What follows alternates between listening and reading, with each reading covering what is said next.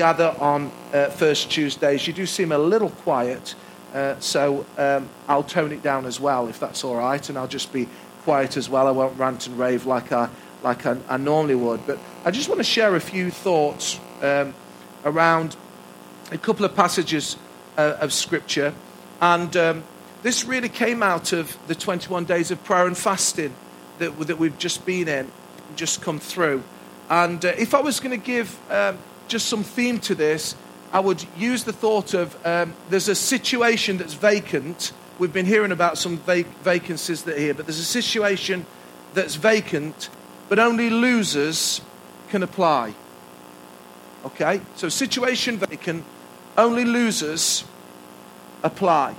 You may say that's a strange thing to say. Well, I want to just show you how God and how He works, how God is seeking to work in the life of the church. I want you to apply this to yourself, but I also want to apply it to the corporate context of what we're in with regards to Arena Church. You see, in 1 Corinthians 1, and familiar verses for many of us, if we have been in church for a little while, we surely will have heard a message preached from this or referenced but it says in 1 Corinthians in chapter 1 and verse 26, and I'm going to read it from the New International Version, it will come up on the screen.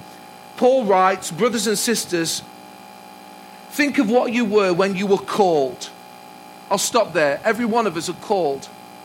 If we're here and we know Jesus, there's a calling on every one of our lives. He called you, He called you by name, He knows you. And think of what we were when you were called. He says, Not many of you were wise by human standards. Not many were influential. Not many were of noble birth. But verse 27 But God chose. I love that phrase. It comes three times. God chose. God chose the what? The foolish things of the world to shame the wise. God chose the weak things of the world. Am I speaking to anybody tonight? To shame the strong. God chose the lowly things. Anybody in this category of this world? And the despised things. And the things that are not.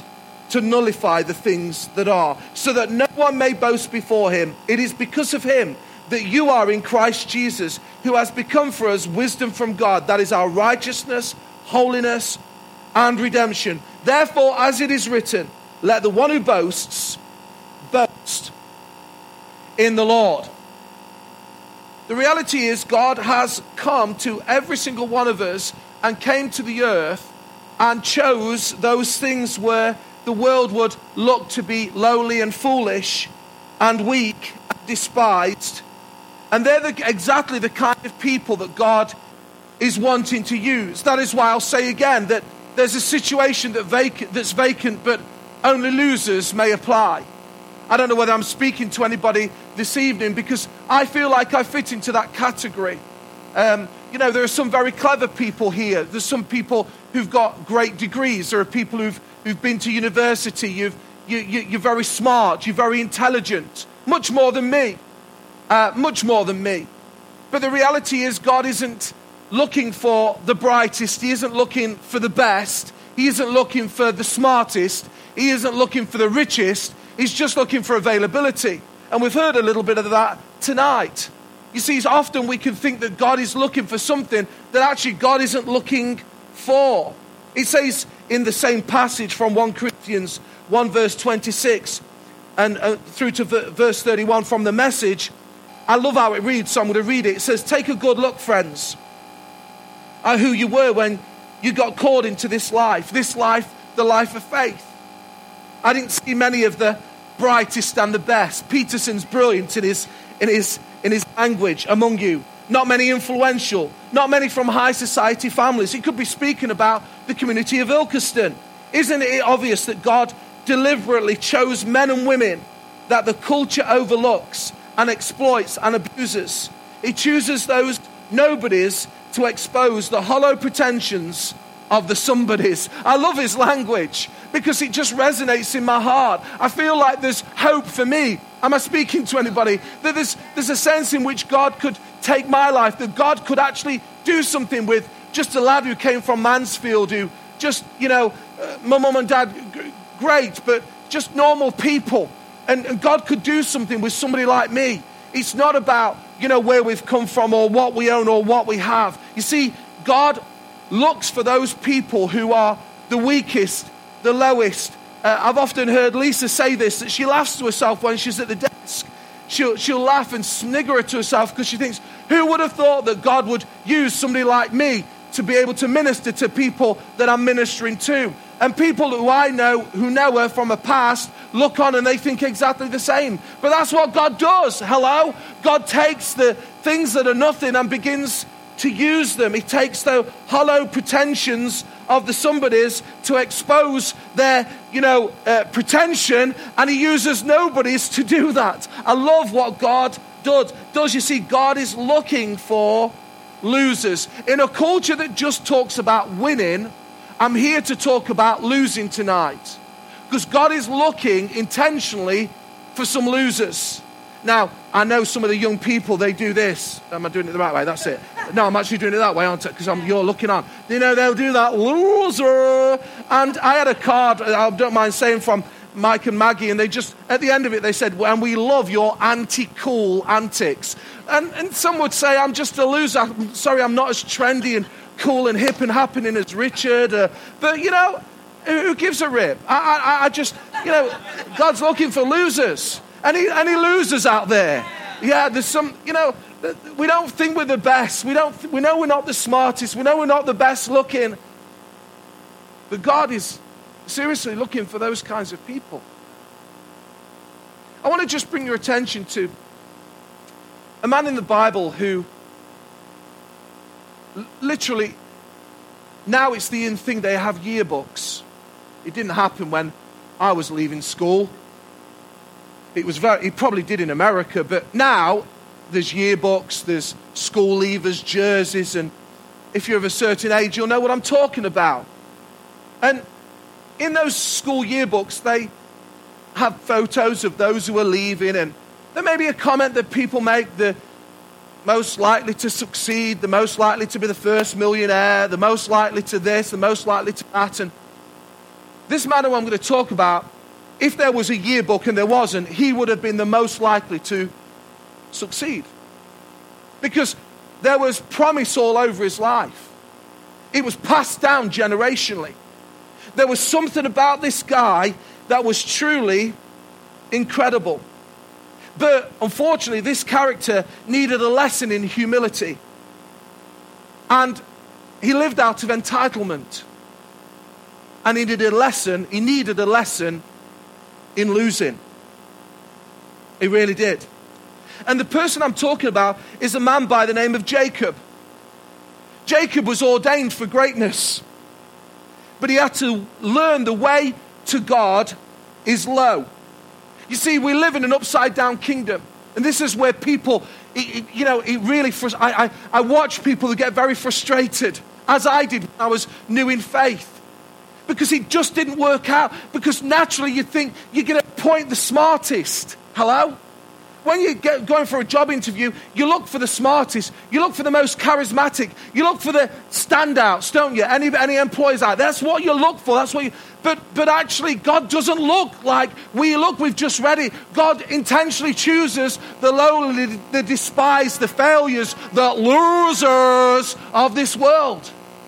And this man needed a lesson in losing because he couldn't bend his hand, head round many, many things. Like I've said, it's an upside down kingdom. You see, the first, everybody wants to be first. What does God say? The last will be what? Help me tonight. The last will be okay. He talks about those who are lowly, that God will what do with those who are lowly? He will but everybody wants to be lifted up. We live in a culture that everybody wants to be known and everybody wants to be lifted up. And everybody thinks the way to prominence is just getting on this stage. But actually, God says, all I'm interested in is obscurity. And out of obscurity, if I choose, I will raise you up. Am I speaking to anybody tonight? Because this is the upside down kingdom that God is wanting us as a church to walk into. What it is, it's sobering. God is blessing us. God is helping us. There's momentum in this church, but I want to just guard that we keep very, very low before Jesus. and we don't run above our station. We don't think we're better than we actually are. So it's a little bit of a gentle tap that I'm just bringing to the, the children of God. Is that okay? That's probably a wrong phrase. I'm just moving you. Just make sure that, we, that we're not getting out of kilter. Some of you here are destined for greatness. Some of you here are so destined for greatness, it's unbelievable. But you've got to learn something. It's an upside down kingdom. You want to be great? You first got to be low. And you can shout at me, you can do whatever. It has nothing to do with me, it has everything to do with Him. Because He will open doors and He will close doors. And this man by the name of Jacob, there's much I could say about him. Let me just give you a little bit of an understanding before we really dive into the text. Are you still with me tonight? You see, this man, Jacob, can I be really honest with you? He was a bit, he was a bit of a mummy's boy. A bit of a mummy's boy. She'd mothered him. She'd mothered him to death. Read the passage. He had a brother. We'll come on to him in a moment. He was dad's. I mean, and by the way, it was a completely dysfunctional Bible, a dysfunctional family. Yet, please, can I encourage you, if you don't know what I'm talking about, just read the, the passage. It's a brilliant story. I mean, utter dysfunctionality in it. It's like weird, weird. Eleanor, weird. Okay, weird. There's the anti call again, Mike. Weird. And it was weird because dad was taking the other boy out hunting and killing and in the wild, but Jacob was a mummy's boy. A real mummy's boy. And in my mind, as I look and I, I think he, she probably spoilt him. I don't know. She, she ruined him. She didn't help him. His dad probably didn't help him. As I wrote down here, he, he learned how to get along because he couldn't hunt or fight, but he learned how to get along with, with cunning and with charm. Because he wasn't a street fighter, but there was, as part of his name, he was cunning, he was charming. He's the kind of uh, guy, ladies, that you would probably quite like. I don't know. Bit of a ladies' man. I don't, I don't know, but anyway. I, I, I don't think it describes him, but I look at him as like, you know, the, almost a blonde hair, blue eyes kind of, good looking kind of kid. Destined to win. But the problem with Jacob, that he hadn't l- learned to lose.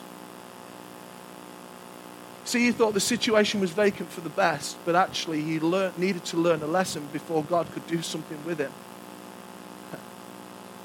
And this is where we pick up the story because there's some things that happened in Jacob's life that really didn't help him. He was blessed. You've got to read the story. He was blessed remarkably. Even how he got his, his wives.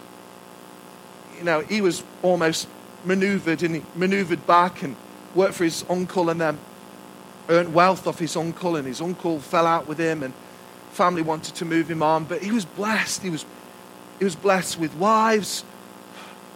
Uh, one's enough for me, but anyway, she's not here tonight. But you know, he was in that time you were allowed. He was blessed. Oh, is she here? My God. Oh, she's here. Okay. Oh, honestly, Caroline. Oh, I am so blessed. She knows I am very blessed. Thank you, Martin, for pointing that out.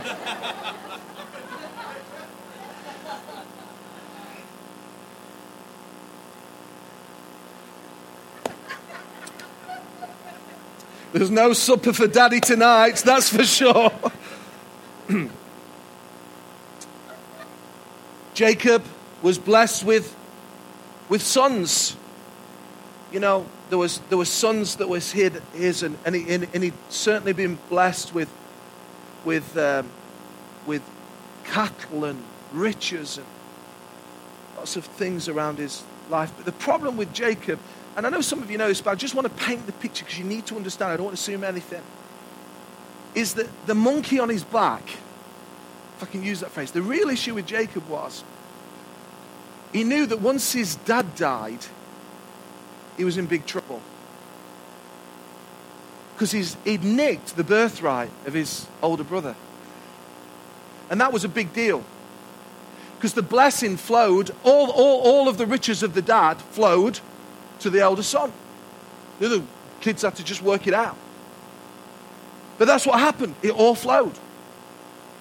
And Jacob, with his mom, aiding and abetting him, had worked it out that he got the birthright. He got the blessing of, of the dad. So he knew full well, and he knew his brother knew this, pleaded with his father to bless him, and there was almost like a whimper of a blessing. But he knew the full blessing had gone to, to Jacob. And he knew that as soon as he saw, uh, sorry, uh, uh, his, father had uh, died, passed away, he was going to be in for it.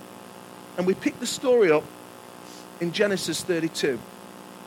Don't worry, I've only got, I've got three points, but I think we can run through them quickly because I just want to take you, you to, to the story. If we can just look at it from Genesis 32, verse 22. And it reads there That night Jacob got up. This is before he was going to meet his brother.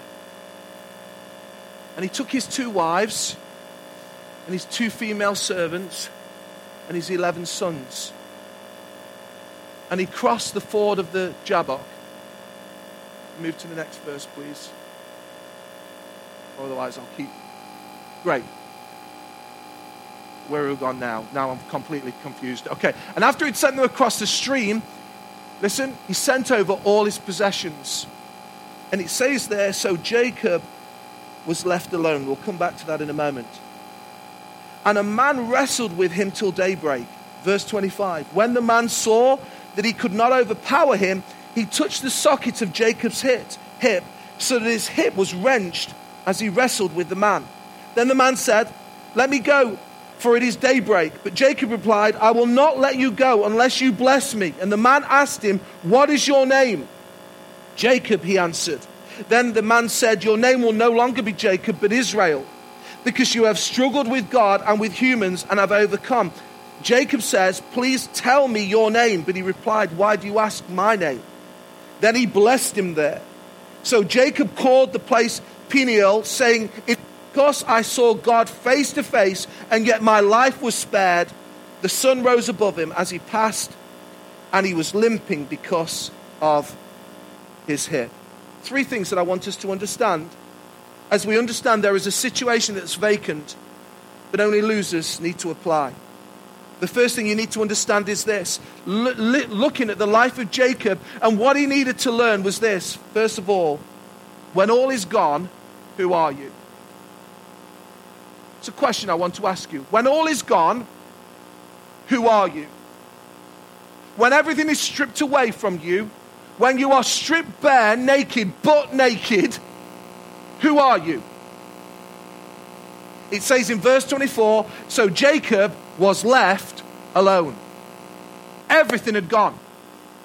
His future hanging in the balance. His wives and servants and kids and possessions all passed over, and now Jacob was left alone. Some commentators, I would absolutely agree with them. There was that place where he knew he just needed to get with God. He just needed to be with God. He, he, I don't think he would be you know, physically naked, but he was naked. He was left alone. He was bereft of anybody. And what are we like? Who are we like when all is gone? You see, oftentimes we want to bring who we are to God or what we have to God. And God is simply saying, Look, I just want to, you to bring who you are to me. You know, no pretense. I was saying in a staff meeting this morning, I find it fascinating in a mentoring context that sometimes people tell you what, what they think you want to hear. That's not mentoring, that's not accountability. What you, what you want is people just to be laid bare. There's somebody, who, a pastor who I, who I he'll ask me, How's, How's, how's the wife? Well, I better tell him now after what I've said. I don't know whether she'll be, uh, there'll be any supper. I'm joking, guys. But, you know, how's the relationship with the wife? How are you with the kids? How are you handling your emotions? How is the church? How is the leadership? Are you handling your, you know, stress levels? I have somebody who does that. There's no point in me just walking in and just giving a load of bull. You know, there's got to be a place where we're actually vulnerable. And oftentimes, people come before God and they're putting on all kinds of masks. But my question to you, to you is this When all is gone, who are you? You see, we trust in so much of our stuff, our intelligence, our career, our possessions, our family. Who are you when it's all gone? Your reputation. Who are you when it's all gone?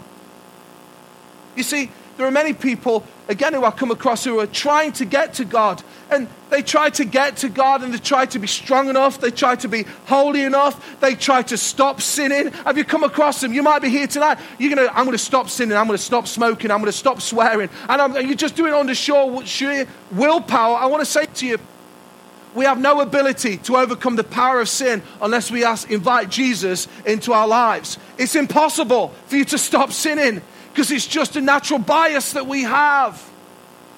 And there are many people who are trying to get to God, trying to be good enough. But all God wants us to be is just like Jacob. Jacob was left alone, everything stripped away from him. I love that verse, you know I do, in Ephesians, but it says, By grace you have been saved through faith. I love what the theologian Martin Luther said this justification by grace through faith. I love the fact that justification means it's just as if I've never sinned. And how has that happened? Through His wonderful grace. God's grace is God giving to us that which we don't deserve. And it comes through faith, our trust, our confidence, our confidence, being fully convinced that what Jesus came to do, He did. And that's how we're justified from our sins. Have you got it? We don't have to try. We don't have to be, we just have to be who we are.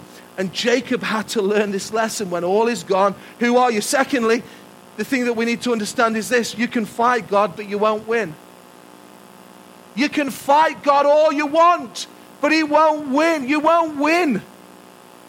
And we see in verse 24 that Jacob, it says there, and a man wrestled with him, with her, with, J- with Jacob till daybreak. Verse 25. And when the man saw that he could not overpower him, touched the socket of Jacob's hip, so that his hip was wrenched as he wrestled with the man. And verse 31, it says there, and Jacob was limping because of his hip. You may ask the question, it's worthy of a question who is the man who was there wrestling with God? Well, I actually believe, like many commentators, it was actually an incarnation of Jesus wasn't an angel. You can say it was an angel, but I actually believe it was an incarnation of Jesus. We look in the Old Testament that it actually there are many times Jesus was revealed, incarnated. Didn't, doesn't use Jesus, but we know it's God. God was wrestling. Now, you may say, well, that's a bit ridiculous because Jacob was winning against God. No, he was just giving him a little bit of a chance. It's like me with my son Isaac. He thinks he can take me, but there's no chance he can take me. Not a chance. Son, just pipe down. There's no way you can take this old man yet. You've got a few more inches. You've got to put a few more, you know, pounds on those guns, and then you might be able to take me. You know what I'm talking about, dads? When the kids, they all think, Steve, you must have had it where your three boys thought they could take you probably still thinking now, but you could panel them. We all know it. Okay. And that's what he basically was doing. That's what was happening. I'm not saying he was toying with him, I'm not saying he was playing with him, but he was just, he wasn't releasing his full power because all that God needed to do was just a little flick of his finger and it, Jacob had been destroyed. You see, the point that I want to make is this, which is really, really important that God picked a fight. Have you ever thought about that? God was picking a fight. And God will pick a fight with you. Because many of you, all of us, but some of you are destined for a particular special thing. And if He's wanted to do some, something special in you, sometimes He has to wrestle you. And He will fight you. And God picked fight. But this is the thing you need to understand for those who are taking notes. I hope you're still with me. Jacob didn't wrestle with the man. Instead, God wrestled with Jacob. And there's a distinct difference. You see, Jacob didn't start out wanting anything from God. God wanted something from Jacob. God wanted all of Jacob's proud self reliance and fleshly scheming, and he came to take it by force if necessary. I don't know whether you know what I'm talking about here, but it's a strange place to know that God's on your case and you're wrestling with Him because there was a struggle of the will, there was a struggle of the heart, there was a struggle of attitude and experiences.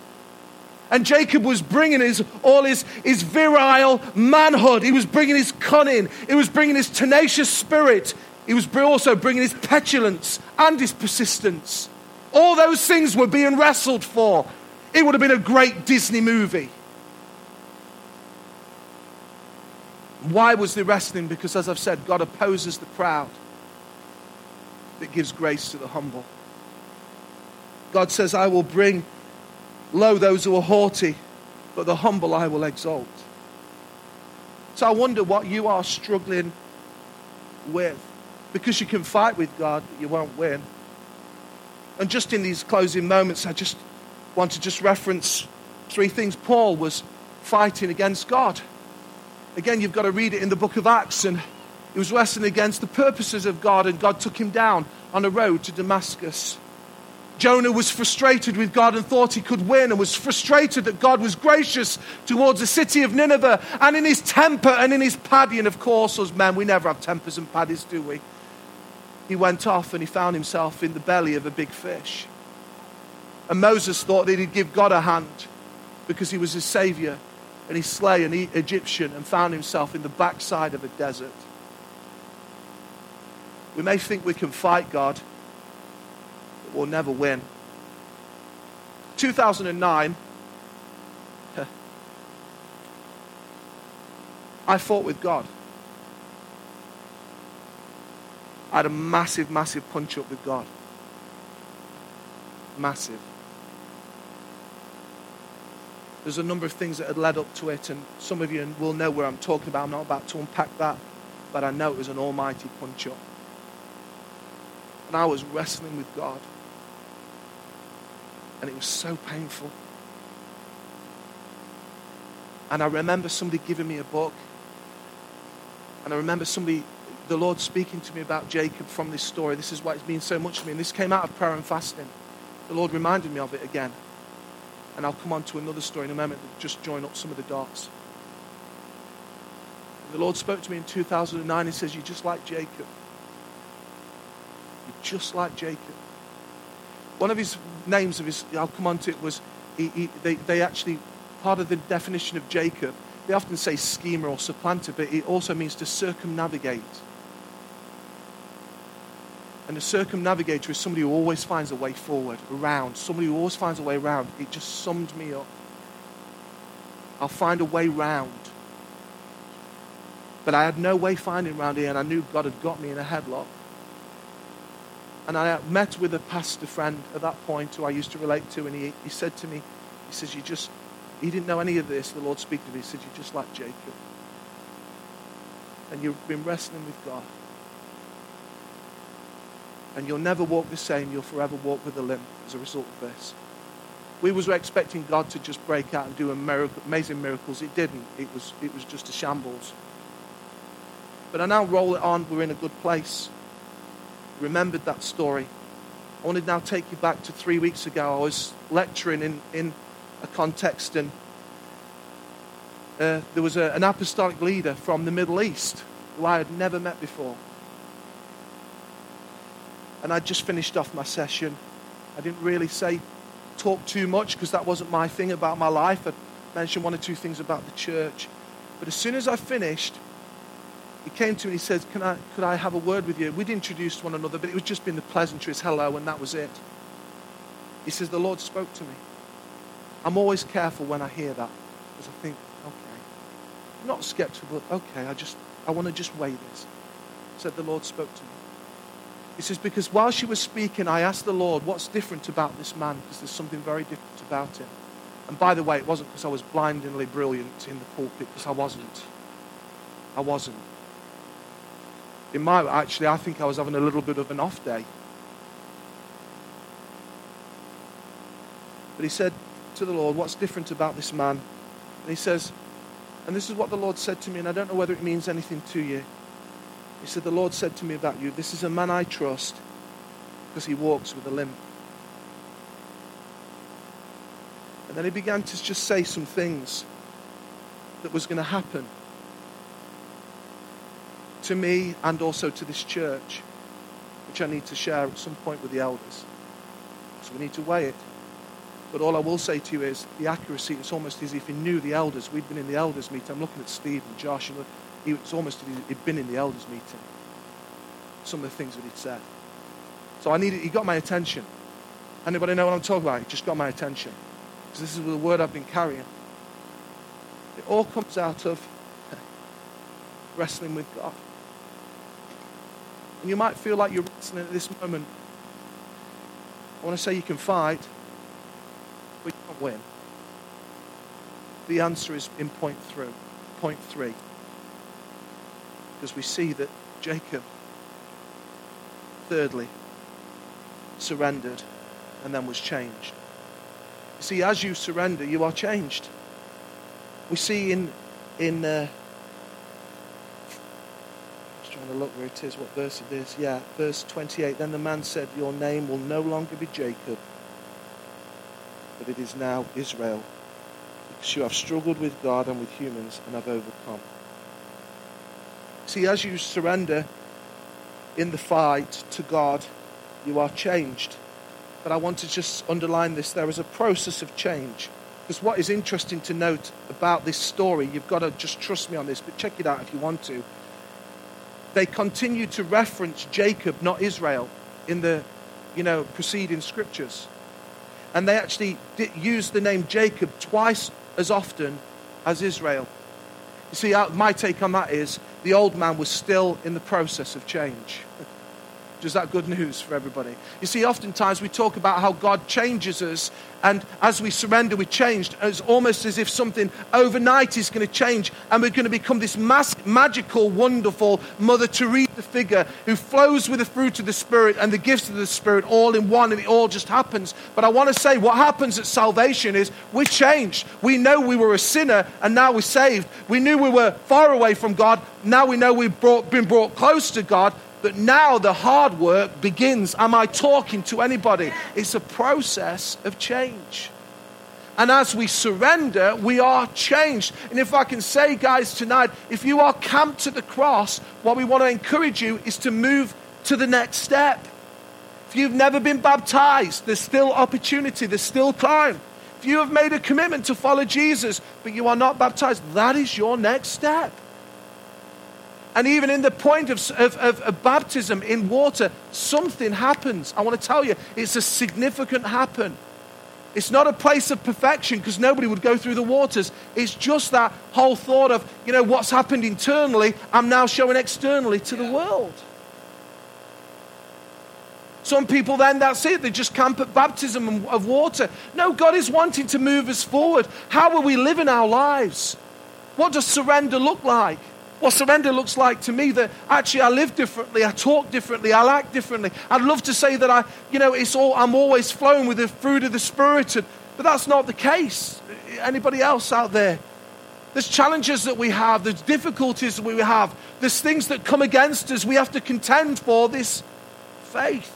But one thing I do know, and Jacob knew that as he surrendered, he was changed. He went from the schemer, he went from the heel holder, he went from the overreacher, the find a way rounder, circumnavigator, to now his name was God rules. God rules. In fact, it also means God prevailed. His name was changed. He was changed from one degree of glory to another. And this is what happens in our lives. This is what happens in your life. I hope you're still with me tonight. That God changes our lives as we surrender, as we come to the point of we're saying, God, I can't win. I am a loser. Then, God, please do what only you can do in my life. God is not interested in Billy Big Boots. He's not interested in how good you are. He's not interested in how good you are at anything. He just wants simple surrender. You might be good at those things, but he's just looking for a heart of surrender. So that's good news, I think, for those who feel discouraged tonight and who feel beat up as Christians. As I close, because there's many people who do, I would encourage you to bring your imperfections, your weaknesses, your sins, your failures. And here's the phrase and let Jesus own them. Let Jesus own them. That's what happened at the cross. He owned them, He took them upon Himself. Oh, what a wonderful, this is, this is why it's great news tonight, guys. It's really great news that Jesus took my sins, my failures, my struggles, my mistakes, and He owns them. But He doesn't just own them, He says, Oh, my goodness, Kristian, you are such a loser. I now have a job for you. Because you now walk with a limp. And please, in that story, I'm not trying to, I hope you know my heart is not to say anything about me or bring, it's the only illustration that I can use. God is looking for people who will walk with limps.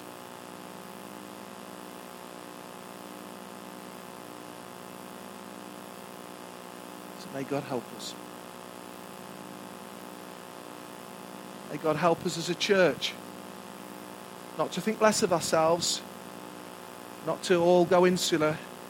We are what we are. There's some sparkling personalities around this room, and I want you to keep sparkling. But let's make sure that we keep very close to Jesus. Let's make sure we keep very humble. When people start saying nice things about us, it's nice when people say nice things about you, but I also say, you know, don't believe all the press that you hear. I'm just saying, just keep our hearts pure, keep our hearts humble, keep our hearts good. Because it's those kinds of people that God uses for His glory. I'll say again situation vacant, but only losers to apply. I wonder if we just bow our heads for a moment.